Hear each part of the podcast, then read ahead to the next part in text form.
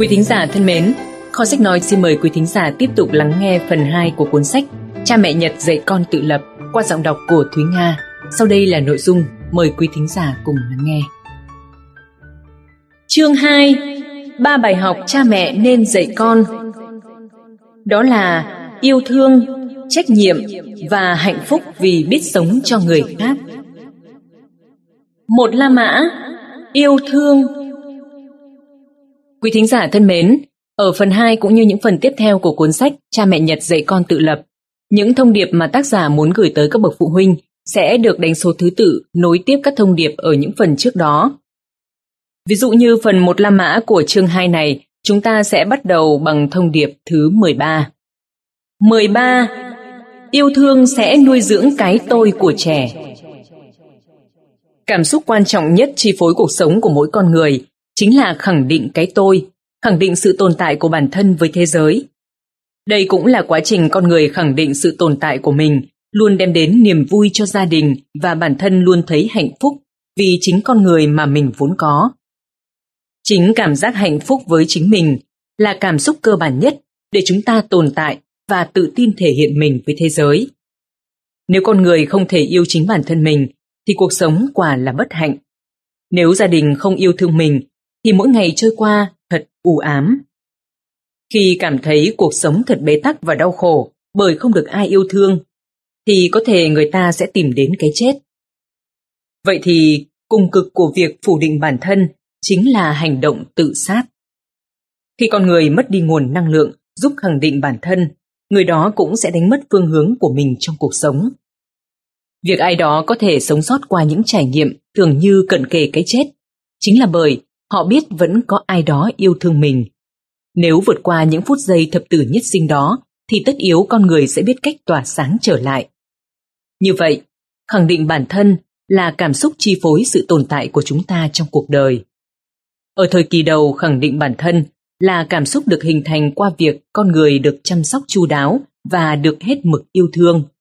Sứ mệnh cao cả nhất của cha mẹ chính là dạy trẻ biết cách tự khẳng định bản thân biết cách yêu thương bản thân và người khác. Bởi chỉ có như vậy thì cả cuộc đời về sau của trẻ mới có thể sống hạnh phúc, mới luôn biết mạnh mẽ để vượt qua mọi khó khăn. Khẳng định bản thân thường hay bị đánh đồng với ngạo mạn. Vậy khi một con người muốn khẳng định sự tồn tại của bản thân thì đó có phải là ngạo mạn không?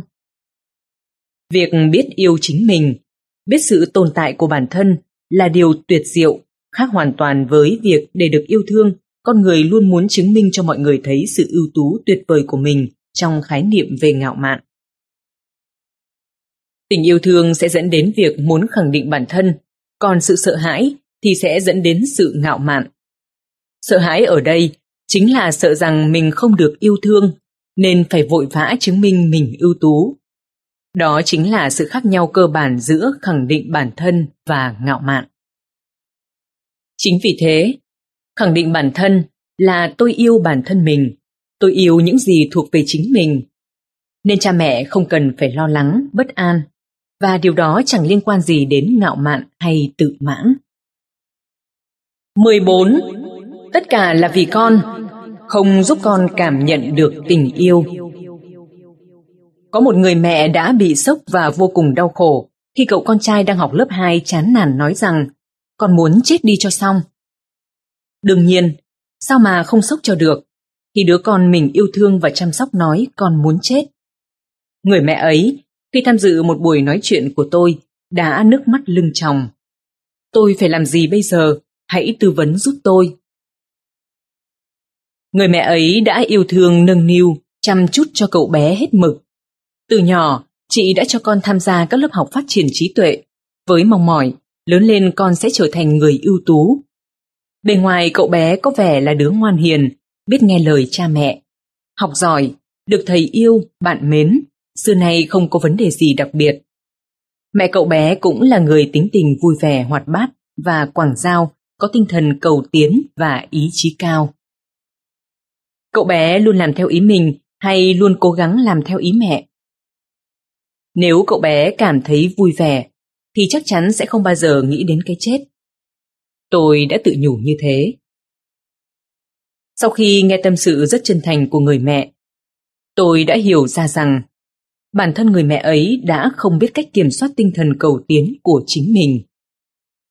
Khi còn là một đứa trẻ, cô ấy cũng là người rất biết nghe lời cha mẹ, học hành chăm chỉ, lúc nào cũng cố gắng để vươn lên phía trước. Khi sinh con, cô ấy cũng muốn hướng con mình như vậy. Quá nóng vội, muốn nuôi dạy để con trở thành người xuất sắc. Và cậu con trai cũng đã lớn lên theo đúng những gì mà cô ấy kỳ vọng. Tôi nghĩ tất cả những gì tôi làm đều là vì con.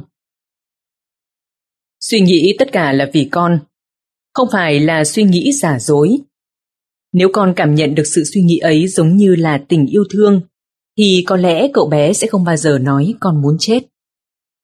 Bản thân cậu bé ấy, dẫu cho không trở thành người xuất sắc đúng như những gì mẹ cậu mong muốn, thì vẫn có thể trở thành người xuất sắc với chính mình. Thế nhưng, vì muốn con lớn lên theo đúng ý mình, người mẹ đã can thiệp quá nhiều mà vô tình biến con thành đứa con ngoan theo lý tưởng của cha mẹ, chứ không phải để trẻ được trở thành chính mình. Sống mà cứ phải làm theo đúng sự kỳ vọng của người khác, quả là mệt mỏi và bất hạnh. Chính vì thế, tôi rất hiểu tâm trạng chán nản và không muốn sống của cậu bé ấy. Trẻ lớn lên trong sự kỳ vọng quá nhiều của cha mẹ sẽ không học được cách yêu thương bản thân. Tuy nhiên, điều đáng mừng là người mẹ ấy đã kịp thời nhận ra ý nghĩa trong câu nói chán nản của cậu con trai. Một cách vô thức, cậu bé muốn mẹ thấu hiểu sự chán nản ấy và gửi gắm đến mẹ thông điệp. Mẹ à, sống theo đúng những gì mẹ kỳ vọng thực sự rất mệt mỏi. Con mong mẹ hài lòng về những gì bản thân con có, chứ không phải về những thứ mẹ kỳ vọng vào con. Vậy đấy, nếu người mẹ ấy biết nới lòng suy nghĩ, chấp nhận những điểm dù tốt dù xấu của con, thì cậu bé có thể vui sống. Đồng thời khi cha mẹ sống vui vẻ, con cũng sẽ học được rằng đó chính là cuộc sống. 15. Trẻ sẽ không biết yêu thương mình và đồng loại nếu không được cha mẹ yêu thương. Câu chuyện về người mẹ ở phần trước chính là ví dụ về việc cha mẹ can thiệp quá mức để bắt trẻ lớn lên theo ý mình. Thế nhưng hầu hết các bậc cha mẹ lại không nhận ra điều đó, sẽ bó buộc con, khiến con không được sống với những thứ thuộc về chính mình, khiến con không tự tin vào mình, luôn cho rằng chỉ khi làm đúng theo những gì cha mẹ muốn mới là con ngoan. Với tâm trạng như vậy, thì dẫu cha mẹ có cố gắng mang đến cho con bao nhiêu điều tốt, cũng không làm con cảm thấy mình được yêu thương. Ngược lại, khi trẻ thực sự cần giúp đỡ mà cha mẹ bỏ mặc thì sẽ thế nào? Trẻ không nhận được sự che chở đầy đủ, không có cảm giác gần gũi với cha mẹ thì sẽ ra sao? Hành động ngược đãi trẻ thường khiến chúng ta liên tưởng đến hành vi đánh đập và bạo lực. Nhưng neglect có nghĩa là bỏ mặc, không có sự chăm sóc cần thiết, không quan tâm đến trẻ, để trẻ đói, để trẻ lớn lên như cây cỏ dại trong một thời gian dài, cũng được liệt vào hàng trẻ bị ngược đãi. Đối với trẻ, việc thiếu sự giúp đỡ của cha mẹ khi trẻ thực sự cần cũng giống với việc bị can thiệp quá nhiều. Cả hai đều gây ảnh hưởng xấu đến trẻ. Trong đó có nhiều trường hợp nhầm giữa hỗ trợ support và bỏ mặc. Hỗ trợ là cha mẹ coi trẻ như một người được việc, chỉ ở bên dõi theo, khi nào trẻ thực sự cần giúp đỡ thì sẽ giúp một tay. Còn bỏ mặc là vứt bỏ trách nhiệm làm cha mẹ, không quan tâm đầy đủ đến trẻ. Trẻ rất tinh ý để nhận ra việc cha mẹ có thực sự quan tâm đến mình hay chỉ giao tiếp với mình cho có nghĩa vụ mà thôi. Đối với trẻ, cha mẹ chính là sự tồn tại tuyệt đối. Nếu trẻ không nhận được sự quan tâm từ người trẻ yêu thương nhất, thì trẻ sẽ hiểu rằng bản thân mình không hề có giá trị để được yêu thương. Hơn nữa, trẻ cũng sẽ không yêu thương chính mình. Khi trẻ không yêu thương chính bản thân mình, thì sao có thể biết yêu người khác? Điều đó cũng đồng nghĩa với việc trẻ không thể đối xử nhẹ nhàng với chính mình và người khác. Nhưng ở lứa tuổi tâm lý còn non nớt, chưa ổn định ấy, trẻ luôn muốn tâm hồn được bình an, luôn tìm kiếm tình yêu thương. Vì nghĩ rằng mình không đáng để được yêu thương, nên trẻ sẽ không nũng nịu, mà gây phiền nhiễu hoặc nghịch ngợm để thu hút sự chú ý của cha mẹ. Đó là tâm lý của trẻ. Việc khiến mọi người công kích, cha mẹ gì mà thế, hay sao lại để con như vậy, là điều rất đơn giản. Nhưng biết đâu, bản thân cha mẹ đó cũng không đáng bị lên án như thế thì sao? Vậy làm thế nào để tình trạng đó không còn xảy ra nữa? Cách duy nhất chính là chúng ta, những người làm cha làm mẹ, ngay bây giờ cần cố gắng hơn mới có thể đem đến những thay đổi to lớn trong cuộc đời trẻ, giúp trẻ thăng hoa và tỏa sáng hơn. 16. Dạy trẻ yêu thương như thế nào? Với trẻ sơ sinh, yêu thương gắn liền với những nhu cầu sinh lý như đói thì được ăn, bìm bẩn được thay mới. Trẻ thể hiện tất cả những nhu cầu đó qua tiếng khóc. Qua tiếng khóc, trẻ hiểu rằng sẽ có người hồi đáp lại, và thông qua sự hồi đáp ấy, trẻ sẽ có cảm giác an toàn. Đây chính là bước đầu tiên nuôi dưỡng lòng yêu thương ở trẻ. Chỉ cần ôm ấp, thơm, nựng, chỉ cần nhìn vào mắt con và nhẹ nhàng trò chuyện, chỉ cần dành thời gian chơi cùng con, chỉ cần nói với con thật nhiều rằng cha mẹ yêu con, con yêu của mẹ. Thì việc dạy con yêu thương đâu có gì là quá khó. Có thể trẻ sơ sinh chưa hiểu những gì cha mẹ nói, nhưng với chúng, chỉ cần như thế là đủ để truyền tải yêu thương rồi. Khi cha mẹ nhìn vào mắt con để trò chuyện, trong lòng cha mẹ cũng sẽ ngập tràn cảm xúc yêu con, con thật dễ thương, con là duy nhất trên đời với cha mẹ. Có những bậc cha mẹ cho rằng những lời nói đó rất đúng với tâm trạng của mình, nhưng cũng có người cho rằng thực tế thì tôi chẳng thấy con dễ thương chút nào, bởi việc nuôi con vất vả đến mức tôi chẳng cảm nhận thấy gì. Nếu vậy thì thật đáng tiếc. Chỉ vì vất vả mà không cảm nhận được con rất dễ thương, thì đúng là một thiệt thòi lớn của những người làm cha làm mẹ. Nhìn lại quá trình nuôi dạy con với cảm xúc con thật đáng yêu, cũng khiến trái tim ta ngập tràn hạnh phúc. Chính con đã đem lại cảm giác hạnh phúc đó cho chúng ta. Nếu cha mẹ nào không cảm nhận được điều đó, thì quả là tổn thất lớn lao. Những bậc cha mẹ như thế cũng đừng lấy đó làm lo lắng. Hãy thường xuyên nhìn vào mắt con yêu và nói con dễ thương quá, mẹ yêu con lắm. Thì dần dần suy nghĩ của bạn sẽ thay đổi. Có người mẹ đã hỏi tôi là nói như thế đến khi nào? Hãy nói đến khi nào trái tim bạn thực sự cảm thấy được con bạn thật đáng yêu. Đối với những người bận rộn, không có thời gian ôm ấp chăm bẵm con thì làm thế nào? Từ kinh nghiệm của bản thân, tôi thấy rằng việc tiếp xúc với con không đo bằng độ dài của thời gian, mà đo bằng độ dày và chất lượng của mỗi lần tiếp xúc. Chính vì thế, tôi đã đầu tư rất nhiều công sức và tâm huyết cho con. Một trong những việc đó là kéo dài thời gian cho con bú. Khi con được một tuổi rưỡi, tôi vẫn cho con bú khi con gái muốn. Tôi ôm con gái ngủ hàng đêm. Trước khi ngủ, tôi đọc sách cho con nghe, nói chuyện cùng con, cho đến khi con chìm vào giấc ngủ. Tôi đã gắn bó với con gái bằng rất nhiều cách. Ngoài ra tôi cũng luôn lắng nghe để thấu hiểu những gì con muốn nói. Để làm được những việc ấy, không nhất thiết bạn phải dành thời gian dài cho con. Chỉ cần những lúc bên bạn, con luôn vui vẻ và hạnh phúc, thì việc bạn vừa đi làm vừa nuôi con với đầy đủ sự ôm ấp yêu thương là điều hoàn toàn có thể.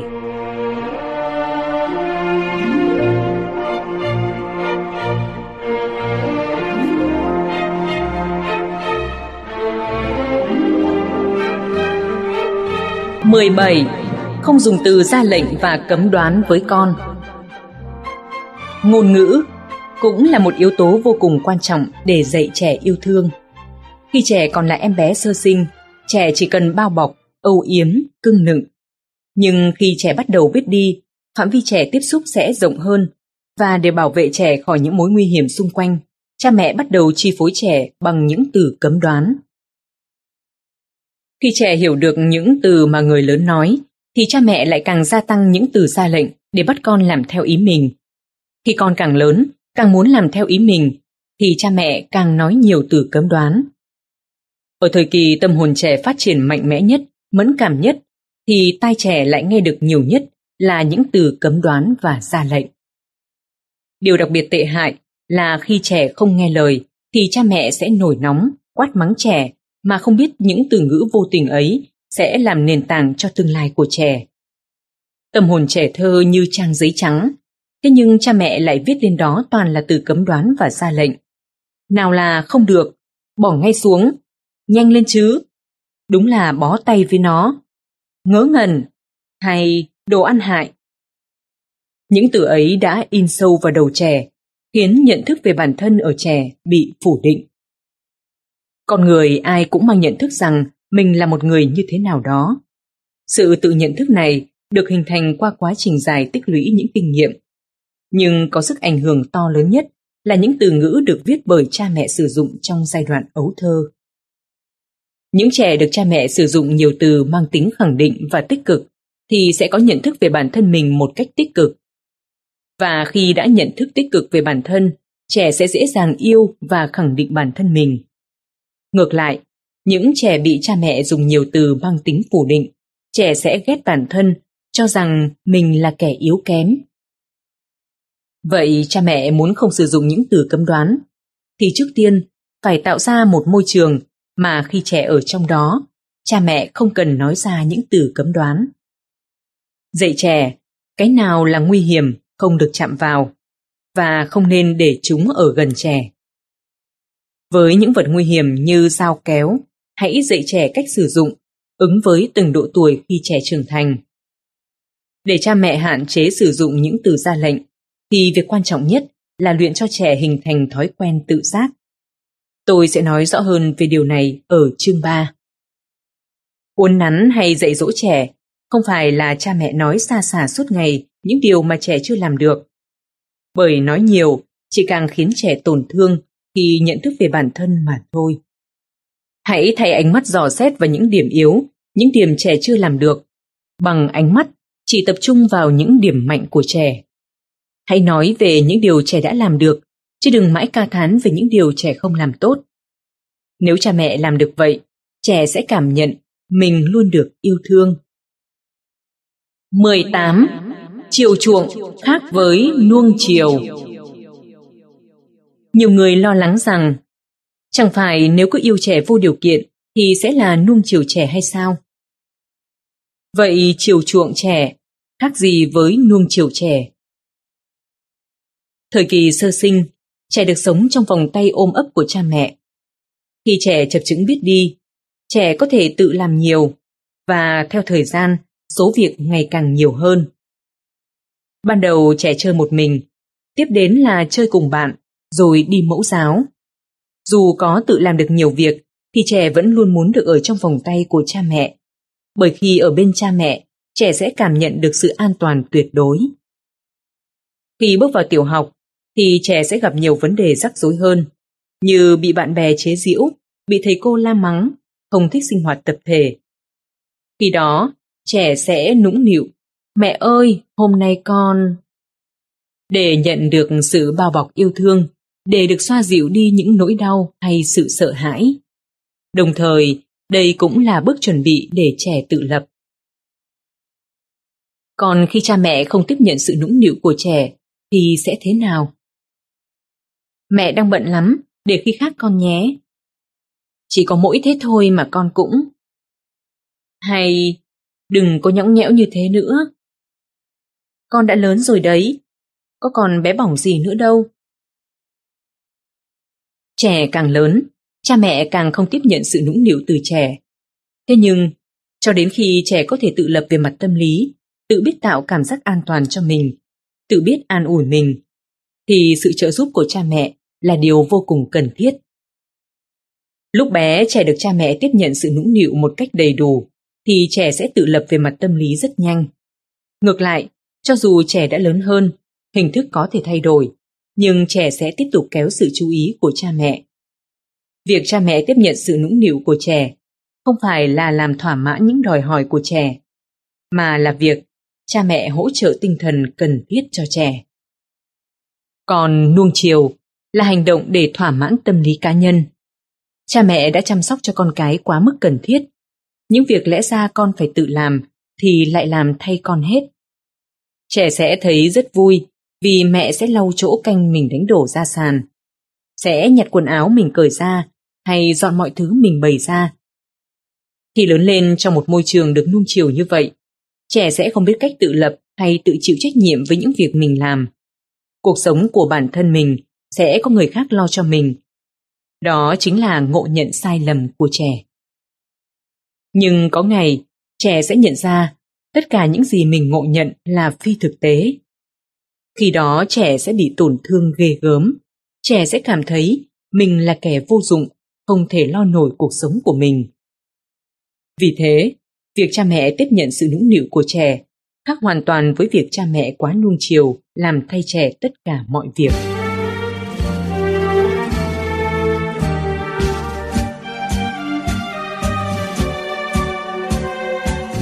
Hai La Mã Trách nhiệm 19. Đánh thức con dậy buổi sáng là trách nhiệm của ai? Buổi sáng, gia đình nào đánh thức con dậy? Đây là câu hỏi bắt buộc trong mỗi cuộc trò chuyện với các bậc phụ huynh. Và có đến 80% các bậc cha mẹ tham gia đã giơ tay. Còn gia đình bạn thì thế nào? Con bạn có tự thức dậy vào buổi sáng hay không? Nếu con không tự dậy, thì ai sẽ đánh thức con dậy? Vậy việc dậy đúng giờ để không bị muộn học là việc của ai? Vâng, việc trẻ dậy sớm để không đi học muộn là trách nhiệm của chính bản thân trẻ. Nhưng cha mẹ lại tước đoạt mất việc đó của trẻ. Chính việc hàng ngày cha mẹ đánh thức trẻ dậy đã khiến trẻ ỉ lại vào cha mẹ và cản trở quá trình tự lập của trẻ. Nhưng nếu không gọi chúng dậy thì chúng sẽ muộn học. Vâng, chính lý do này đã tạo ra tình trạng trẻ không biết tự mình dậy sớm để đi học đúng giờ. Vấn đề không phải là trẻ không tự thức dậy được, mà bởi có cha mẹ đánh thức nên trẻ không phải tự thức dậy. Điều thứ hai tôi muốn dạy trẻ ở đây chính là tinh thần trách nhiệm. Nhiều người thường cho rằng trách nhiệm là cái gì đó mang tính ép buộc, mang trọng trách nặng nề, là cái chúng ta hay đổ lỗi khi bất cần, sơ suất. Nếu từ chối được thì thật may mắn. Khi xảy ra việc gì đó không thuận lợi, con người thường quy tội và khiển trách người thực hiện nó là vô trách nhiệm. Chính vì thế, càng lớn, trẻ càng không thích hai từ này. Thế nhưng, ý nghĩa nguyên thủy của hai từ trách nhiệm lại rất khác. Trách nhiệm, tiếng Anh là responsibility, do hai từ responsi, phản ứng và ability, năng lực ghép thành. Trách nhiệm ở đây được hiểu là năng lực phản ứng. Thứ mà tôi muốn dạy cho trẻ là biết cách phản ứng tích cực với những việc của bản thân cần phải làm trong cuộc sống hàng ngày, như tự thức dậy vào buổi sáng, tự sửa soạn quần áo, sách vở, Việc của cha mẹ không phải là chỉ thị, ra lệnh cho con, hãy tự làm những việc của con đi, mà là tạo ra một môi trường để trẻ thích tự mình làm nó. Để tạo ra môi trường như thế, thì ngay từ khi trẻ bắt đầu có những biểu hiện muốn tự mình làm cái này cái kia, cha mẹ đừng ngăn cản trẻ. Khi được một tuổi rưỡi, trẻ bắt đầu muốn tự mình làm mọi thứ. Khi được ba tuổi, trẻ bắt đầu tỏ ra ương bướng hơn, nhằm muốn nói để con tự làm. Lúc này, cha mẹ để cho trẻ được tự mình làm càng nhiều càng tốt, thì có thể nuôi dưỡng mầm non tự lập ấy lớn lên khỏe mạnh. Nhưng thực tế, lại không có ít cha mẹ làm ngược lại. Khi trẻ nói, con muốn làm cơ, thì cha mẹ sẽ phản ứng. Nhỡ con bị đứt tay thì sao? Con vẫn chưa làm được đâu. Khi trẻ lớn hơn, muốn làm nũng đòi, mẹ làm giúp con, thì mẹ lại mắng. Con lớn rồi, hãy tự mình làm đi. Việc làm này không hề có tính nhất quán. Nó thể hiện việc cha mẹ đã không phân định rõ ràng khung ứng xử của mình với trẻ. Nếu cha mẹ đã quy định rõ việc ấy thuộc về trẻ, thì hãy để trẻ tự làm. Nhưng hãy tiếp nhận sự nũng nịu mang tính tâm lý của trẻ. Làm vậy mới có thể có cách xử lý mọi vấn đề với trẻ một cách nhất quán mà không hề có sự lẫn lộn. 20. Trẻ sẽ học được kinh nghiệm từ bài học nhân quả. Vậy tại sao chúng ta phải nuôi dưỡng tinh thần trách nhiệm, năng lực phản ứng của trẻ qua việc để trẻ tự thức dậy vào buổi sáng? Bất cứ sự việc gì cũng có nguyên nhân và kết quả. Ví dụ, nếu sáng nào trẻ cũng dậy lúc 7 giờ, chuẩn bị mọi thứ khoảng một tiếng, sau đó 8 giờ ra khỏi nhà, thì không bao giờ đi học muộn. Nhưng tự nhiên có hôm, trẻ bừng tỉnh dậy đã là 7 giờ rưỡi. Thì chắc chắn hôm đó trẻ sẽ đi học muộn. Cả lớp đang ngồi nghiêm chỉnh nghe giảng, tự dưng một mình lò dò bước vào trước ánh mắt đổ dồn của cả lớp, khiến bản thân trẻ cũng cảm thấy xấu hổ. Rồi thầy giáo từ đó cũng trở nên chú ý đến trẻ nhiều hơn. Trải nghiệm này với trẻ Hòa không vui vẻ chút nào. Làm thế nào để việc xấu hổ này không còn tái diễn nữa? Trẻ sẽ tự nhủ. Ngày mai nhất định mình sẽ dậy từ 7 giờ mới được. Hôm sau, trẻ dậy từ 7 giờ sáng và có thể đến trường thoải mái thời gian. Khi ấy trẻ sẽ tự rút ra bài học. Nếu mình dậy sớm, mình sẽ không đi học muộn. Có nghĩa là chỉ cần mình thay đổi nguyên nhân thì kết quả cũng thay đổi theo. Trẻ nào được trải nghiệm nhiều trong cuộc sống thì sẽ hình thành cho mình thói quen biết tự suy nghĩ và tìm hướng giải quyết khi có tình huống xấu xảy ra. Đồng thời trẻ sẽ có thêm nỗ lực để thay đổi nguyên nhân dẫn đến hành động đó. Nhờ vậy, năng lực phản ứng với các tình huống thực tế của trẻ cũng được nâng cao. Trong trường hợp được cha mẹ đánh thức và trẻ đi học muộn thì sẽ thế nào? Đi học về chắc chắn trẻ sẽ hậm hực trách móc. Tại bố hoặc mẹ không gọi con dậy sớm nên mới thế. Do đó, nguyên nhân dẫn đến việc trẻ đi học muộn không phải là lỗi của trẻ. Khi ấy trẻ có bị bạn bè chê cười, bị thầy cô để ý hay quở mắng, cũng không phải lỗi tại trẻ, mà là lỗi tại cha mẹ đã không gọi mình dậy đúng giờ. Trẻ mang suy nghĩ như vậy sẽ cho rằng chính cha mẹ là người đã để xảy ra chuyện muộn học, chính cha mẹ là người có lỗi. Nên trẻ cũng không hề có ý định thay đổi hành động của mình, thay đổi nguyên nhân dẫn đến kết quả ấy. Còn cha mẹ khi bị trẻ trách, nếu cha mẹ gọi con dậy sớm hơn thì con đã không muộn học như thế. Sẽ lập tức phản ứng lại. Con nói cái gì thế? Từ mai con tự dậy mà đi học. Thế nhưng, hôm sau lại đánh thức còn dậy. Bởi vì chính cha mẹ lại nghĩ rằng việc không để cho con bị muộn học là trách nhiệm của mình. Nhưng nếu cứ làm như thế, thì dù con có lớn, con cũng mãi chỉ là người dựa dẫm vào cha mẹ mà thôi. Người bị hại thường là người không biết rằng chính mình có thể thay đổi được những trải nghiệm của mình và thay vì nỗ lực để thay đổi nguyên nhân, họ lại đi đổ lỗi hay chỉ trích một ai đó. Đồng thời, khi có một ai đó làm đối tượng để họ đổ lỗi, người bị hại sẽ không bao giờ có ý định nỗ lực để thay đổi bản thân mình.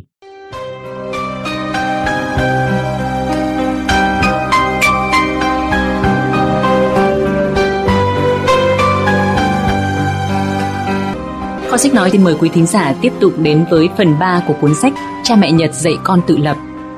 Ở phần 3 này chúng ta sẽ tiếp tục những thông điệp của phần 2 La Mã, trách nhiệm trong chương 2 của cuốn sách. Sau đây là nội dung, mời quý thính giả cùng lắng nghe. 21. Để trẻ không trở thành người bị hại Khi tất cả những khó khăn trong cuộc sống đều đổ tại người khác và coi mình như một người bị hại, người ngoài nhìn vào thì có vẻ những người có lối sống như vậy sẽ rất nhàn nhã. Nhưng kỳ thực lại không phải vậy. Thật đáng thương cho những ai không biết rằng mình có thể thay đổi cuộc đời mình, thay đổi cảm giác bí bức, lối suy nghĩ tiêu cực luôn cho rằng mình là kẻ vô dụng, thay đổi lối nghĩ tự ám thị, cuộc sống là áp lực, là khó khăn, bế tắc luôn đeo bám mình. Khi con người luôn suy nghĩ và sống tích cực, thì nếu có làm gì đó không suôn sẻ, họ cũng sẽ vui vẻ, lấy lại tinh thần rất nhanh. Lần tới mình sẽ cố gắng, hoặc lần tới mình sẽ thử cách làm khác xem sao. Ngược lại, những ai có tính ỉ lại thì khi gặp thất bại, vì còn bận tìm người để đổ lỗi nên họ sẽ không biết nên làm gì và có thể làm gì cho lần kế tiếp để tương lai có thể tốt đẹp hơn. Họ cũng luôn nghĩ rằng mình không có năng lực để thay đổi cuộc đời mình và cũng bởi lười suy nghĩ, lười hành động nên họ mất tự tin vào bản thân mình. Những người trưởng thành mà thiếu tự tin thì từ bé đã luôn đổ lỗi vòng quanh là tại bố, tại mẹ, tại ai đó. Nhưng cha mẹ không thể sống với trẻ cả đời. Khi trẻ trở thành những cô, cậu thiếu niên, rồi thanh niên, cũng phải dần rời xa bàn tay chăm sóc của cha mẹ. Vậy phải làm thế nào với những trẻ không tự tin vào bản thân? Có lẽ người lớn chúng ta ai cũng từng đổ lỗi tại người này, người kia. Ví dụ cuộc sống khó khăn thiếu thốn là tại chồng không biết làm việc kiếm tiền, hay công việc không thuận lợi là do cứ bị xếp chèn ép, không chịu thông cảm cho nhân viên. Hay cuộc sống hàng ngày lúc nào cũng bức bối, mệt mỏi là do con cái. Thế đấy, lúc nào và ở đâu cũng vậy, khi mà mọi chuyện không thuận lợi, con người sẽ luôn đổ lỗi cho người khác và coi mình là người bị hại. Tại sao lại thế? Bởi những lúc như vậy, việc đổ lỗi cho người khác sẽ dễ hơn việc giải quyết vấn đề, nên xu hướng chọn theo cách dễ làm hơn luôn được con người yêu thích. Những lúc như vậy, con người đã không sử dụng năng lực phản ứng của bản thân để giải quyết vấn đề. Tuy năng lực phản ứng ấy ai cũng có, nhưng do không thường xuyên dùng đến, nên cũng không biết mình có. Nếu trẻ nào từ nhỏ đã được trao cho quyền tự mình giải quyết mọi công việc liên quan đến bản thân, thì lớn lên sẽ bồi đắp được năng lực tự xử lý các vấn đề. Dù không được cha mẹ bao bọc, nhưng bù lại, trẻ đã giỏi hơn trong việc đối đầu với những khó khăn và thử thách. Lặp đi lặp lại việc đó, trẻ sẽ học được cách làm thế nào để không xảy ra những điều tồi tệ và khó xử lý nữa. Vì thế, dưới sự quan sát hỗ trợ của cha mẹ, việc cho trẻ được trải nghiệm những điều như thế ngay từ khi trẻ còn nhỏ là điều vô cùng quan trọng. Vì trong vòng tay che chở của cha mẹ, trẻ sẽ luôn được an toàn, dù có bị thương cũng nhanh chóng được xoa dịu. Đến lúc rời xa vòng tay an toàn của cha mẹ, trẻ sẽ không còn lo lắng sợ hãi khi một mình phải học chúng nữa. Việc cha mẹ cần làm là hỗ trợ để trẻ trải nghiệm, tự rút ra bài học qua những tình huống khó khăn trong cuộc sống. Khi ấy trẻ sẽ trở nên mạnh mẽ hơn rất nhiều. Còn nếu cha mẹ đưa tay ra giúp con vì sợ con gặp khó khăn hay thất bại, thì chính là cha mẹ đã làm mất đi tương lai có thể tỏa sáng của con. Vì thế để con không trở thành người bị hại, thì nhất định cha mẹ phải có dũng khí buông tay. 22. Thiếu tinh thần trách nhiệm, trẻ sẽ chết chìm vì không thể thích ứng. Trong quá trình cha mẹ để trẻ trải nghiệm, hãy để trẻ học được tự chịu trách nhiệm với kết quả mình làm. Ví dụ, nếu trẻ dậy muộn, trẻ sẽ đi học muộn. Kết quả của việc đó là bị thầy cô trách phạt, bị bạn bè chê cười. Trẻ sẽ tự cảm thấy khó chịu và suy nghĩ xem để tìm cách thay đổi điều đó. Để trẻ tự chịu trách nhiệm với những việc trẻ làm cũng là cách để trẻ học về bài học nhân quả. Khi được trải nghiệm như thế, trẻ sẽ nhận ra rằng mình có thể thay đổi kết quả của sự việc.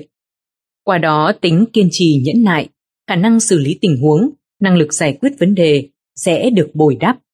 Đồng thời, trẻ cũng sẽ dũng cảm và trưởng thành hơn.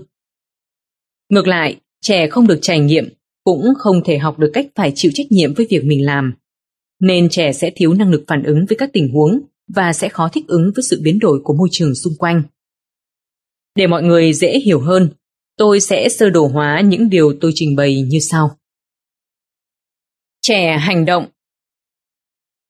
Khi gặp hậu quả rắc rối Nếu cha mẹ chịu trách nhiệm thay thì sẽ dẫn đến trẻ chỉ biết đổ lỗi dễ nổi cáu, thiếu nhẫn nại.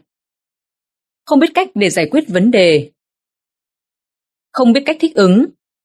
Không có ý chí vươn lên và tinh thần cầu tiến. Nhưng nếu trẻ hành động, gặp hậu quả rắc rối và trẻ tự chịu trách nhiệm, thì sẽ dẫn đến trẻ tự tìm cách thay đổi, rồi hiểu luật nhân quả và biết cách xử lý, giải quyết và thích ứng với sự thay đổi của môi trường xung quanh, biết nhẫn nại, có dũng khí đối diện trực tiếp với vấn đề, có ý chí muốn vươn lên và tiến bộ hơn.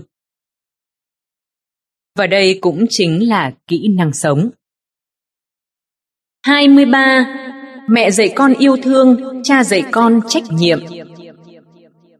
Dạy con biết cách yêu thương là thiên chức của mẹ. Nhưng không phải vì thế mà nó hoàn toàn là công việc của người mẹ. Bởi trong mỗi người cha cũng tồn tại một phần thiên chức ấy. Chỉ có điều, ở thời kỳ nhũ nhi, việc chăm con hầu hết đều do mẹ đảm nhiệm. Với những người phụ nữ vừa đi làm vừa nuôi con, thì sự hỗ trợ tích cực của người chồng là điều rất cần thiết, như chăm con và phụ việc nhà cùng vợ, luôn động viên tinh thần để vợ an tâm chăm sóc con. Để bao bọc, yêu thương con, thì điều quan trọng nhất là tinh thần và tâm trạng của người mẹ phải luôn ổn định và thoải mái. Muốn như vậy, vai trò của người chồng trong thời kỳ người vợ mang thai và cho con bú là luôn để người vợ cảm thấy hạnh phúc. Chẳng phải còn quan trọng hơn là làm điều gì đó trực tiếp với đứa trẻ hay sao? Tình yêu dịu dàng chảy trong tim mỗi người mẹ đã giúp họ yêu con vô bờ bến, yêu con hơn chính bản thân mình và luôn coi con như một phần cơ thể mình. Chính sự bao bọc thương yêu đó của người mẹ sẽ là nền tảng giúp trẻ hình thành cái tôi và muốn khẳng định bản thân mình với thế giới. Tuy nhiên, nếu mẹ cứ bao bọc mãi, trẻ sẽ không biết cách sống có trách nhiệm. Bởi mẹ cưng con quá, nên thường không phân biệt rõ ràng đâu là việc của mẹ, đâu là việc của con. Mà mẹ sẽ làm thay con mọi việc, kể cả những việc lẽ ra con phải tự làm. Tình thương yêu ấy cũng làm mẹ không đủ lãnh đạm nhìn con trải qua vất vả hay rắc rối.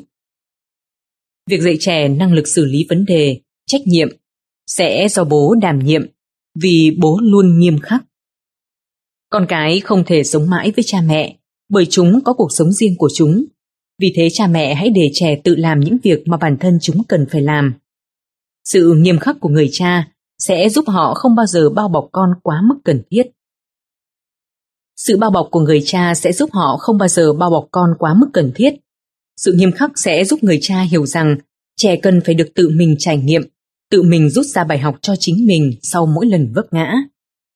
Tự mình hiểu rằng mình phải tự chịu trách nhiệm với việc mình làm. Sự nghiêm khắc giúp người cha đứng từ xa quan sát trẻ nếm trải cảm giác khó chịu, thất bại, tự trưởng thành mạnh mẽ sau mỗi lần vấp ngã, rồi dũng cảm đứng lên.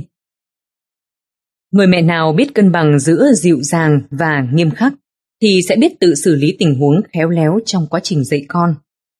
Tuy nhiên, với những người mẹ dịu dàng quá mức thành yếu đuối, không còn đủ cương quyết, thì sự nghiêm khắc của người cha là điều rất cần thiết để cân bằng tâm thái cho hai mẹ con. Nhiệm vụ của người cha là ngăn người mẹ làm thay con mọi thứ. Tạo ra một môi trường để trẻ có thể tự giải quyết mọi việc bằng chính năng lực của mình. Ngay cả với những người cha, dù công việc bận rộn không có thời gian quan tâm nhiều đến gia đình, thì việc để ý rồi kịp thời đưa ra những can thiệp nghiêm khắc với vợ con cũng là điều vô cùng quan trọng. Với những người mẹ quá dịu dàng, thì vai trò nghiêm khắc của người cha càng cần được phát huy hơn nữa. Hai vợ chồng nhà nọ đã quyết định không gọi con dậy vào buổi sáng nữa. Nhưng ngay buổi đầu tiên, người không đủ kiên nhẫn lại chính là ông bố. Bà mẹ quả quyết. Kiểu gì nó cũng tự dậy, bố nó không phải lo. Thế nhưng, người bố quá sốt sắng nên cứ nhấp nhồm trước cửa phòng con, khiến người mẹ phì cười. Chính vì thế quá trình nuôi dạy con cần đến sự hợp tác từ cả cha lẫn mẹ. Sự hiền dịu, yêu thương, bao bọc của mẹ, một chút lý trí khách quan, nghiêm khắc của cha sẽ giúp con biết bản thân mình cần phải học gì cho tương lai. 24. Để trẻ tự thức dậy mỗi sáng Việc đầu tiên cần dạy trẻ về trách nhiệm là hãy để trẻ tự thức dậy vào buổi sáng. Để làm được điều đó, các cha mẹ hãy làm theo các bước sau. 1. Hãy trò chuyện với trẻ. Con có biết nếu sáng nào cha mẹ cũng cứ gọi con dậy thì sẽ làm cản trở đến sự tự lập của con thế nào không? Cha mẹ hãy nói cho trẻ suy nghĩ của mình về vấn đề này. Tiếp đến nói cho trẻ quyết định của mình. Nên từ ngày mai, cha mẹ sẽ không gọi con dậy nữa. Lúc này nếu trẻ phản ứng, không được, cha mẹ làm khó con à, ngày mai bố mẹ vẫn phải gọi con dậy đấy.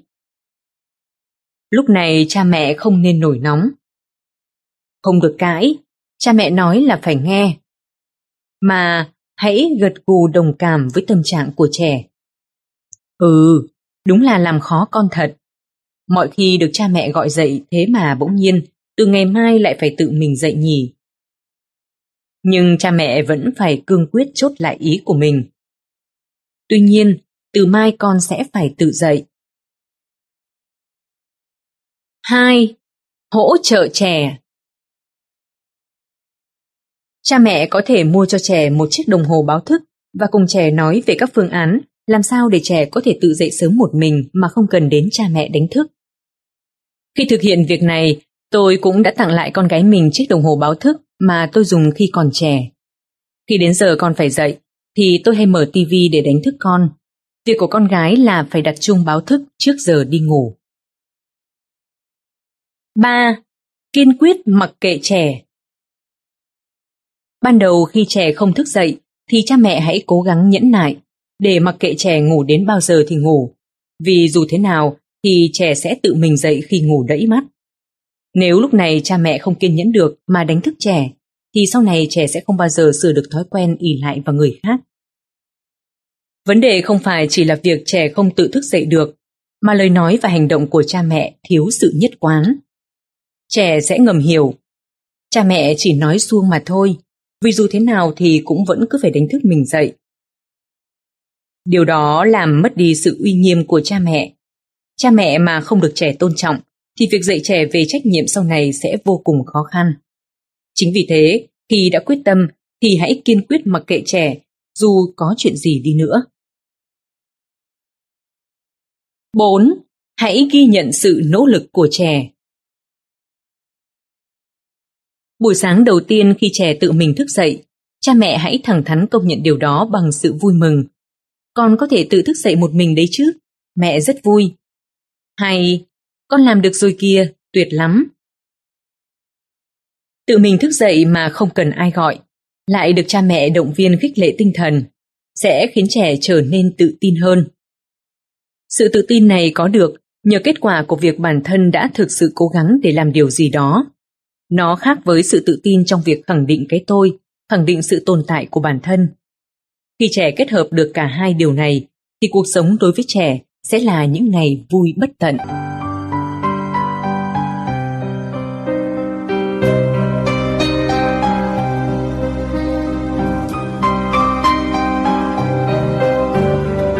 Ba La Mã Biết nghĩ đến người khác 25. Khen thưởng, la mắng, thưởng quà Hạt mầm nào tốt cho trẻ Để nuôi dưỡng suy nghĩ tích cực và khơi gợi tinh thần ham học hỏi của con thì tôi rất muốn khen ngợi con nhưng tôi sợ rằng cứ khen con suốt cũng không phải cách hay. Còn nếu quát mắng con sẽ chỉ khiến mình thêm tức giận, đâm ra hụt hẫng và thất vọng. Vậy làm thế nào để có thể mắng con thật khéo léo bây giờ? Đọc thoáng qua thì câu hỏi này là câu hỏi hay, nhưng đọc kỹ thì nó có rất nhiều vấn đề. một Hiểu nhầm, khen ngợi là việc tốt. 2. Hiểu nhầm, la mắng thì mới là uốn nắn. 3. Hiểu nhầm, có cách mắng con khéo léo. Những người có sự nhầm lẫn giữa những điều trên sẽ dẫn đến uốn nắn sai cách hoặc không thể tạo nên động lực cho trẻ. Cha mẹ nào lấy việc khen ngợi con làm động lực cơ bản để con hành động, sẽ nuôi dưỡng hạt giống khen ngợi trong con. Nghĩa là con sẽ chỉ làm khi được khen ngợi. Cha mẹ nào lấy việc quát mắng con để bắt con thế này thế nọ, thì sẽ nuôi dưỡng hạt giống quát mắng trong con. Nghĩa là con sẽ chỉ làm theo khi bị cha mẹ quát mắng. Hạt giống thứ ba là khen thưởng. Nếu cha mẹ cho trẻ ít tiền tiêu vặt hay cái kẹo, cái bánh sau mỗi lần trẻ giúp mình việc gì đó, thì trẻ sẽ coi chúng như phần thưởng cho kết quả của việc trẻ đã giúp đỡ cha mẹ. Nếu cha mẹ sử dụng nó như là công cụ cho động cơ để trẻ hành động, thì kiểu gì trẻ cũng sẽ trở thành người làm việc chỉ vì phần thưởng. Nghĩa là nếu không có phần thưởng, trẻ sẽ không làm hoặc làm xong mà không được thưởng thì sẽ tức tối trong lòng. Khen ngợi, la mắng hay phần thưởng đều là những tác nhân bên ngoài để tạo động lực cho trẻ làm việc. Thế nhưng thực chất động lực để trẻ làm việc lại không đến từ bên ngoài, mà nó phải xuất phát từ bên trong trẻ. Bằng cách này hay cách khác, thì ngay từ lúc còn nhỏ, cha mẹ hãy gieo hạt mầm động lực để khơi gợi từ chính bên trong của trẻ. Hạt mầm ấy chính là hạnh phúc vì bản thân đã giúp ích cho người khác. Bằng việc nuôi dưỡng hạt mầm này, trẻ có thể giữ được động lực làm việc suốt đời. Có như vậy, khi làm việc gì, trẻ cũng cảm nhận được hạnh phúc một cách trọn vẹn nhất. 26. Đừng dạy con bằng lời khen Đây là câu chuyện của một cô giáo dạy mầm non mà tôi được nghe. Cô giáo này chủ nhiệm lớp mầm non 4 tuổi. Sau khi tham gia lớp học trò chuyện yêu thương, cô đã bắt đầu để ý kỹ hơn đến những lời nói và hành động của cậu học trò tên là M, mà trước kia cô hầu như không để tâm đến lắm. M là một cậu bé ngoan, thường xuyên giúp cô nhặt rác, dọn dẹp phòng học. Sẽ chẳng có vấn đề gì cả nếu cách làm của cậu không lôi cuốn sự chú ý của cô. Ví dụ, cậu bé thường xuyên nhặt rác ở những chỗ mà cô giáo chủ tâm muốn nhặt, tức là cậu bé như đoán trước được cô sẽ nhặt chỗ ấy. Nhặt xong cậu bé sẽ chạy lại nói với cô, đại ý như, cô ơi cô, cô thấy em giỏi đúng không? Mỗi lần được như vậy, cô giáo cũng chỉ biết mỉm cười nói, ừ, em mờ giỏi quá, và tự nhủ, hình như có cái gì đó hơi khác lạ ở cậu bé này thì phải. Có lẽ cha mẹ cậu bé M đã nuôi dạy cậu bằng những lời khen ngợi, nên cho đến thời điểm đó, cậu đã không biết cách để tự khẳng định bản thân. Trong trường hợp này, cậu bé M đã tiếp nhận những lời khen của cha mẹ, giống như việc mình cảm nhận tình yêu thương của cha mẹ. Khi làm gì đó mà được khen ngợi, cậu sẽ quy về việc mình đang được yêu thương. Khi ấy cậu nhận thấy sự tồn tại của bản thân đã được khẳng định. Tiếp đến, khi muốn được an toàn, muốn được cảm nhận tình yêu thương ấm áp, cậu sẽ muốn cha mẹ khen ngợi mình. Khi ấy nếu cha mẹ đáp ứng bằng những lời khen, con giỏi quá, con ngoan quá, thì sẽ càng khiến trẻ không học được cách để khẳng định cái tôi. Khi ở lớp mẫu giáo, để được cô giáo khen, cậu đã biết cách chú ý đến ánh mắt của cô đang nhìn về đâu để chạy tới đó nhặt xác bỏ vào thùng. Đối với cha mẹ, việc sử dụng lời khen để chi phối trẻ, bắt trẻ làm theo ý mình là cách làm rất tiện lợi. Cũng là một câu khen ngợi con rất ngoan, nhưng ngược lại nó truyền đến trẻ thông điệp rằng nếu con làm theo lời cha mẹ thì cha mẹ sẽ yêu thương con. Khi muốn con nghe lời, cha mẹ thường nói con ngoan, lấy cho mẹ, như là một phần thường dẫn dụ để trẻ nghe theo. Vì thế, đối với những trẻ như vậy, lời khen ngợi sẽ trở thành công cụ chi phối trẻ. Còn mối quan hệ giữa những bậc phụ huynh sử dụng lời khen để bắt con làm theo ý mình và những đứa trẻ luôn nỗ lực để trở thành em bé ngoan, luôn tìm kiếm sự an toàn, tình yêu thương qua những lời khen, sẽ không được bền vững. Nếu sử dụng lời khen làm động cơ để hành động, thì trẻ sẽ chỉ hành động để nhận được lời khen. Khi không được khen, thì chúng cũng không còn động lực và hứng thú để làm nữa. Hoặc làm rồi mà không được khen, thì trẻ sẽ hậm hực, tự làm tổn thương mình, đánh mất động lực để tiến lên. Lâu dài, việc lạm dụng lời khen để nuôi dạy con sẽ không nuôi dưỡng cái tôi muốn tự khẳng định bản thân của trẻ, không giúp trẻ khẳng định giá trị hãy là chính mình, mình yêu những gì mình có.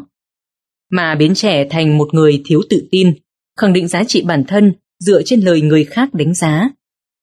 Những trẻ như vậy, khi làm gì cũng luôn để ý xem mình có được khen ngợi hay không, rồi cuộc sống mỗi ngày trôi qua sẽ lại thêm nhiều bất an và lo lắng. Ngay cả khi đã trưởng thành, những người lớn lên trong lời khen cũng sẽ thường muốn được khen ngợi. Nếu không được khen, sẽ luôn thấy bất an, lo lắng, sợ mình có vấn đề. 27. Đừng giận cá chém thớt Để bắt con làm theo ý mình, cha mẹ thường hoặc là la mắng. Con làm cái gì thế? Có nhanh lên không nào? Hoặc đe dọa. Con nhà này không có cái thói không nghe lời bố mẹ như thế. Hay hãy liệu hồn, không là bố cho ăn đòn bây giờ. Khi đó trẻ sẽ sợ hãi và để giải tỏa tâm lý bất an đó, trẻ sẽ răm rắp nghe theo lời của cha mẹ. Cha mẹ thấy vậy, lại mừng thầm, tưởng đó là kết quả của việc uốn nắn con thành công. Nhưng đáng tiếc, đây không phải là uốn nắn, mà là hành vi sử dụng hình phạt mang tiếng đe dọa để chi phối trẻ. Nó cũng không mang lại những ảnh hưởng tích cực giống như việc cha mẹ sử dụng lời khen để chi phối trẻ. Hơn nữa, việc sử dụng hình phạt để chi phối trẻ sẽ chỉ làm mọc lên một hạt mầm vô cùng tai hại với tương lai của trẻ. Cha mẹ được phép làm mắng trẻ khi nào? Khi trẻ nghịch dại, làm tổn thương người khác. Khi trẻ nghịch dại, làm tổn thương người khác. Khi trẻ làm gì đó nguy hiểm đến mạng sống của mình hoặc của người bên cạnh, thì cha mẹ nên la mắng trẻ ngay lúc đó.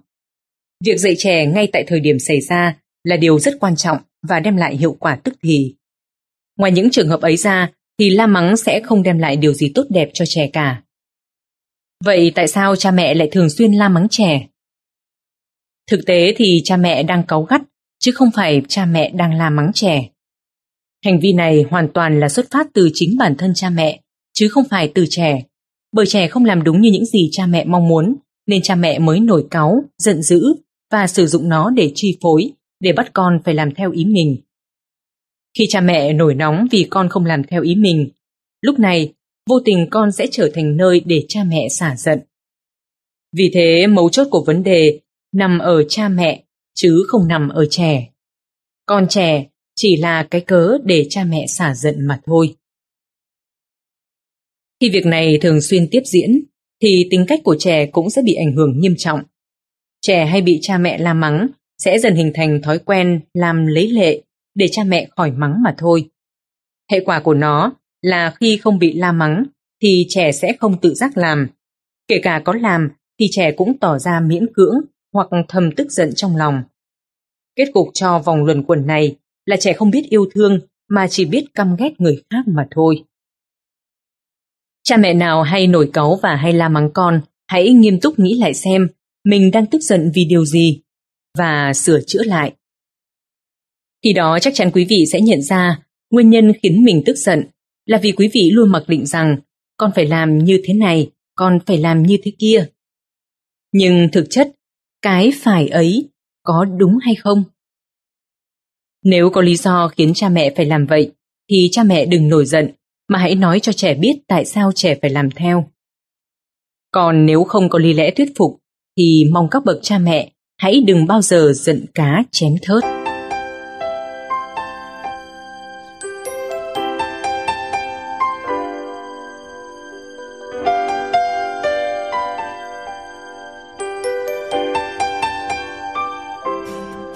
Hai mươi tám Hạt mầm Hạnh phúc khi là người có ích Chúng ta vẫn thường dạy trẻ cách cư xử lịch thiệp ở nơi công cộng như nhường ghế cho người già hay giúp đỡ người hoạn nạn, chính là bắt nguồn từ nguyên tắc biết sống vì người khác. Nếu cha mẹ dạy trẻ hạnh phúc khi là người có ích, thì trẻ sẽ tự hiểu và biết mình nên giúp đỡ những người gặp khó khăn mà không cần cha mẹ phải nhắc nhở, thúc giục. Nguyên tắc biết sống vì người khác sẽ là động lực để trẻ tự giác hành động. Đây cũng là quy tắc cốt lõi trong ứng xử giữa con người với con người. Ngược lại, trẻ được lớn lên trong lời khen hay lớn lên trong tiếng thúc ép la mắng. Còn nếu không muốn vậy, trẻ chỉ có cách răm rắp nghe lời. Thì về lâu dài, mối quan hệ giữa cha mẹ và con cái sẽ không thể bền vững. Nếu ta gieo vào tâm hồn trẻ hạt giống biết sống vì người khác, thì chắc chắn trẻ sẽ hành động đúng, cha mẹ cũng không mất công tốn sức, nghĩ cách khen hay mắng để thúc trẻ làm theo ý mình. Những trẻ hiểu được nguyên tắc này sẽ hành động vì mục đích đem lại niềm vui cho người khác mà không cần người khác báo đáp lại. Và bản thân cũng thấy vui. Hơn hết, trẻ làm việc này là hoàn toàn tự nguyện, không hề có sự thúc ép nào. Với người lớn chúng ta, động lực nào thúc đẩy chúng ta hành động? Phải chăng đó là khi nhìn thấy khuôn mặt con yêu ngủ ngon, làm bao cảm giác mệt mỏi của ta tan biến. Khi công việc hoàn thành, đem lại niềm vui cho toàn đội, làm ta nhủ thầm sẽ cố gắng hơn ở lần sau.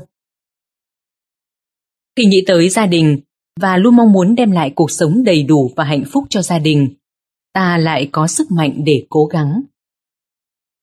Khi thấy nụ cười của người khác, ta lại nhủ thầm sẽ làm cái gì đó cho họ. Khi nhìn thấy bạn trưởng thành và hạnh phúc, ta tự nhủ thầm mình sẽ cố gắng để được như thế. Khi cả gia đình sum vầy bên nhau. Bản chất của con người xưa nay vẫn vậy, luôn mong muốn mình là người có ích với ai đó, dù là người thân, bạn bè hay một người ta không quen biết. Và không còn gì có thể vui hơn khi sự tồn tại của bản thân giúp ích cho người khác. Bởi vậy, khen ngợi, la mắng, thường quà sẽ chỉ là hành động giết chết mong muốn mình là người có ích cho người khác mà thôi. 29. Dạy thế nào để con hiểu hạnh phúc khi là người có ích? Chỉ cần cha mẹ bắt đầu từ việc để trẻ giúp đỡ mình, thì việc dạy trẻ bài học này không có gì khó khăn cả. Khi trẻ được 2 tuổi trở đi, trẻ đã có thể tự làm rất nhiều việc nhỏ, đơn giản như nhờ trẻ chạy đi lấy dùm cái rổ, bỏ cái tất bẩn vào túi giặt đồ, cho đến những việc lặt vặt trong nhà. Hãy nhờ trẻ thật nhiều. Nhưng cha mẹ hãy nhớ điều quan trọng là khi trẻ làm giúp việc gì thì đừng khen ngợi trẻ. Thay vì nói những câu con mẹ giỏi quá, con mẹ quả là người lớn, thì cha mẹ hãy nói cảm ơn con, con đã giúp mẹ rất nhiều, mẹ rất vui. Mama so happy. Với cảm xúc vui sướng và chân thành với trẻ. Bởi khi trẻ giúp bạn việc gì đó, chúng rất muốn bạn nói lên cảm nhận của bạn về hành động ấy. Vì vậy, hãy nói cho chúng biết cảm xúc thật của mình. Những lời khen, con mẹ giỏi quá, con mẹ quả là người lớn, không hề có ý xấu, nhưng nó không nói lên việc làm của trẻ đã đem lại lợi ích tích cực cho cha mẹ, bởi nó không diễn tả cảm nhận của cha mẹ về việc đã làm. Ví dụ, khi trẻ lấy giúp bố tờ báo buổi sáng, bố có thể nói Cảm ơn con, buổi sáng thức dậy được con trai lấy báo hộ thế này, thật là thích. Hay khi trẻ giúp mẹ sắp xếp cốc chén trong khay, mẹ có thể nói Cảm ơn con, nhờ có con mà khay cốc chén nhà mình thật gọn gàng. Đó là những câu truyền tải cảm xúc rất cụ thể của cha mẹ qua từng việc làm của trẻ. Nhưng không nhất thiết, lúc nào cha mẹ cũng phải nói một cách máy móc như thế với trẻ. Cha mẹ có thể tùy cơ ứng biến với mỗi tình huống và hoàn cảnh cụ thể. Hãy nói cho trẻ biết cảm xúc của mình, qua đó trẻ sẽ cảm nhận được việc mình làm đã giúp ích cho cha mẹ. Điều đó cũng giống như một ám thị ngầm để trẻ hiểu mình đang lớn lên, mình có ích với cha mẹ như thế nào. Đối với con trẻ, cha mẹ có một giá trị tồn tại rất đặc biệt, gần như là tuyệt đối. Trẻ yêu thương cha mẹ hơn bất cứ ai. Chính vì thế khi trẻ biết được rằng bản thân mình có ích với người mà mình yêu thương nhất, thì đó sẽ là niềm vui hơn bất cứ điều gì. Đồng thời, trẻ sẽ cảm nhận được giá trị tồn tại của bản thân. Có một câu chuyện một bà mẹ đã kể cho tôi nghe như thế này. Cô con gái 4 tuổi tính tình hơi thụ động. Khi mẹ đang phơi quần áo thì cô bé chạy lại nói với mẹ là em bé đang khóc. Mỗi lần như vậy, người mẹ chỉ nói, ừ, mẹ biết rồi. Nhưng điều mà cô bé muốn truyền tải và muốn biết là cảm nhận của mẹ về việc làm của cô bé. Sau đó chị ấy đã nói với cô bé thế này. Vì mẹ đóng cửa nên mẹ không nghe thấy tiếng em khóc. Nếu con không nói thì mẹ cũng không biết. Cảm ơn con nhé. Sau rất nhiều lần nói như thế, cô bé đã thay đổi rõ rệt. Từ một cô bé thụ động, cô bé đã tự biết phải làm gì để giúp mẹ. Chị ấy cũng tâm sự rất thật rằng để làm được như vậy cũng không đơn giản mà rất vất vả. Cha mẹ cũng không thể thụ động được. Khi con làm giúp việc gì thì cha mẹ cần phải nói cho con biết con đã giúp mình thế nào, vì sao mình lại vui như vậy. Trong quá trình nuôi dạy con, việc sử dụng những từ ngữ diễn tả cảm xúc một cách phong phú cũng là cơ hội để cho chính cha mẹ học tập. Chính những lúc như vậy, cha mẹ đã gieo mầm hạnh phúc khi là người có ích vào tâm hồn trẻ. 30. Trẻ sẽ hành động khi có sự đồng cảm. Khi trẻ đã tự giác giúp cha mẹ làm việc nhà, thì khi ra ngoài, trẻ cũng biết cách giúp đỡ người khác. Những chuyện hàng ngày như nhường ghế trên xe buýt, giúp đỡ người đang gặp khó khăn, chuyện bài vở ở trường. Trẻ cũng tự giác làm mà không cần thầy cô, cha mẹ nhắc nhở. Trẻ sẽ chủ động đứng ra đảm nhiệm trước một việc gì đó. Và động lực thôi thúc trẻ làm cũng được hình thành một cách rất tự nhiên từ bên trong trẻ. Có một câu chuyện của một bà mẹ có cậu con trai như thế này. Ở nhà cậu bé không bao giờ động tay động chân giúp cha mẹ việc gì, nhưng cậu lại được thầy cô khen rất nhiệt tình hăng hái trong các phong trào tập thể của lớp. Người mẹ nghe cô giáo nói như vậy, chỉ biết lắc đầu khó hiểu. Tại sao lại có sự khác biệt như vậy? Chắc nó chỉ làm thế bên ngoài thôi. Người mẹ thầm nghĩ vậy. Thế nhưng mấu chốt của vấn đề lại chính là ở giáo viên chủ nhiệm. Cô luôn cảm ơn và tỏ thái độ vui mừng với mỗi việc học sinh làm. Khi hiểu ra, người mẹ đã bắt đầu thử áp dụng ở nhà và thấy con thực sự không phải kiểu người, việc nhà thì nhác, việc chú bác thì siêng, mà tất cả là do bản thân cha mẹ đã không làm đúng cách. Huấn luyện viên đầu tiên của trẻ chính là cha mẹ. Có rất nhiều bài học chỉ có cha mẹ mới có thể dạy cho con mình. Vì cha mẹ luôn sẵn sàng làm tất cả để đem đến những điều tốt đẹp nhất cho con. Cùng với cha mẹ, thầy cô cũng sẽ là những người có khả năng ảnh hưởng nhiều đến trẻ.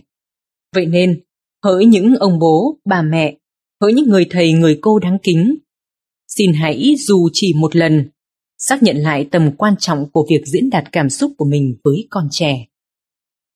Trong quá trình nuôi dạy con, cha mẹ thường hay có khuynh hướng ra lệnh, chỉ thị những việc mà trẻ cần phải làm theo ý mình, mà quên mất việc nói ra những cảm xúc hay suy nghĩ của mình với trẻ. Khi cha mẹ đồng cảm với trẻ, cũng là lúc trẻ thấu hiểu, nhận ra và tự giác làm mọi việc mà không cần ai ra lệnh hay sai khiến. Tôi nhớ khi tôi còn nhỏ, mẹ tôi đã trồng rau trên một khoảng đất rộng cả trăm mét vuông để dành cho gia đình ăn. Chủ nhật nào tôi cũng cùng mẹ ra vườn làm cỏ, tưới rau, và mẹ tôi liên tục đưa ra các mục công việc, khiến tôi không được nghỉ ngơi. Lúc ấy tôi đã hậm hực trong lòng. Tại sao tụi bạn hàng xóm chẳng phải làm gì, còn tôi lại bị bắt làm vườn chứ? Mẹ tôi thường nói, những việc còn con thế này mà không làm được thì lớn lên sẽ chẳng biết làm gì đâu. Khi ấy tôi lẩm bẩm trong bụng, lớn lên chẳng biết làm gì cũng chẳng sao. Nhưng thi thoảng mẹ tôi cũng nói những câu Cảm ơn con đã giúp mẹ. Nhờ con gái góp sức giúp mẹ cả đấy. Những lúc như vậy, mẹ chẳng bảo tôi nên làm gì tiếp theo, tôi cũng tự làm rất tích cực. Bởi tôi được mẹ ghi nhận là người có ích, bởi cha mẹ vui vì việc tôi làm. Mỗi khi như vậy, trong lòng tôi cũng thấy như nở hoa.